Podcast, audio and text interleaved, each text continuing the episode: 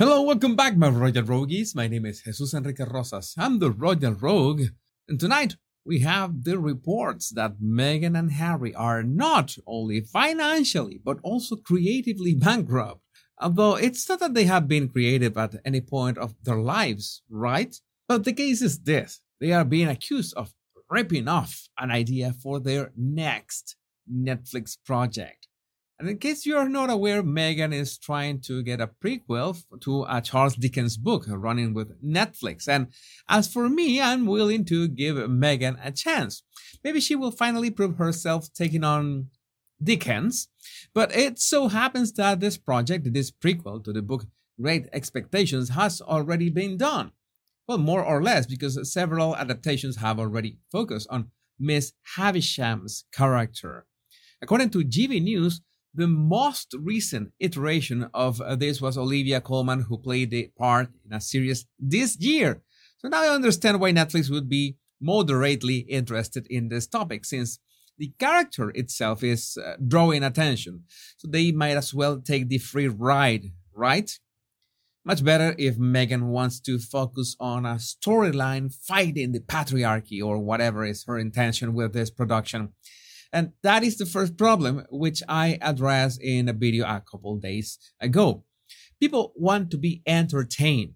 We don't want to be lectured in diversity or how to beat the patriarchy. No, that, that is going to flop. Now, this is interesting and makes a great point about today's troubles with culture.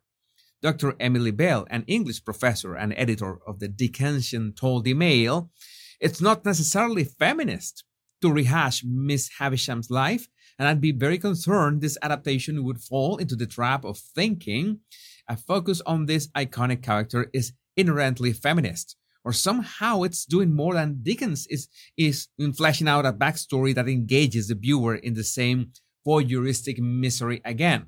So basically, it's trying to twist a character into something that they are not just to fit a narrative this is not a place to get political. You know, I don't talk about politics and would never mention the topic precisely in this channel where all we want to do is have some fun. And we got the confirmation that Harry and Meghan were finally booted out of Frogmore Cottage after a huge row over 2.4 million makeover. The Duke and Duchess of Sussex have finally vacated Frogmore Cottage after being given notice of eviction by the King at the start of this year. Sir Michael Stevens, the keeper of the privy purse, confirmed that Prince Harry and Meghan had left the five bedroom property on the Windsor estate. But a senior royal aide insisted that no decision had been taken on who will now move into the house, amid reports that the king would like to persuade his disgraced brother Prince Andrew to downsize from his seven bedroom royal lodge home and live at Frogmore Cottage. And we have this insight thanks to Angela Levin. As it is essential to have a permanent residence in the UK, now that Harry has vacated Frogmore Cottage, he can no longer act as a counselor of state, someone who stands in for the monarch if they are abroad, of unwell. And Riley Dog updates us on the counselors of the state who are appointed from among the four adults next in succession, provided they have reached the age of 21 and the current councillors of states are the Queen, the Prince of Wales, the Duke of Sussex, the Duke of York, and Princess Beatrice. So still no change. And by the way, I have been seeing uh, like a resurgence of people calling out the royal family about their wealth, the jewels they own, the crowns and stuff, and they could literally end world hunger if they just sold more some part of the that nonsensical treasure they've got. And now, just in case you're wondering, this image is not real. It's another of my artificial intelligence shenanigans, but people can get confused. But in the words of the Caribbean prince, it's a good reminder that the royal family doesn't own the Crown Estate.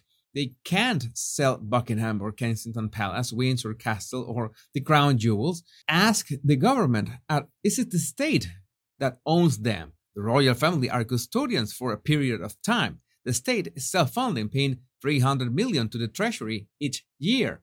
And I'm sure these kind of confusions are the ones that King Charles has considered in terms of uh, a, having a smaller group of working royals. But in this maelstrom of nonsense, we also have the claims from, let's say, particular Twitter accounts that affirm that Suits is the second most watched show on Netflix in the US right now. Meghan Markle isn't in her flop era, not even close. And you know how I am. Uh, uh, I have to check everything myself. And I, indeed, in the top TV by country, Suits was, as of today, in number three for the United States. Uh, that's nice. But it makes me wonder, and in any other newer series?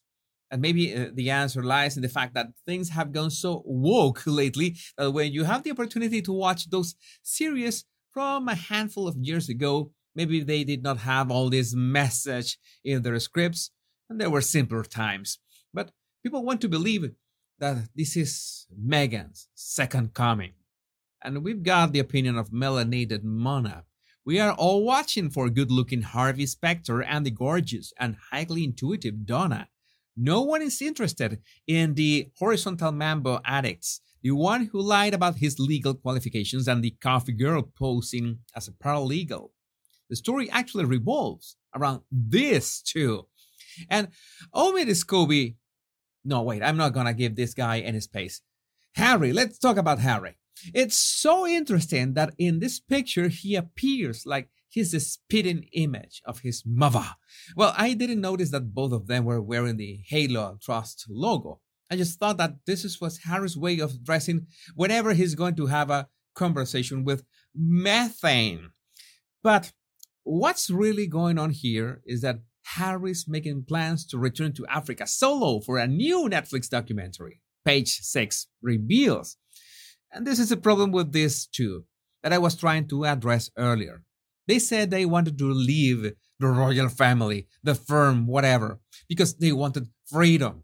They did not want the jobs of being working royals, but when you take a good look at what they are trying to do, it's not much different as if they had stayed inside the royal family as working royals.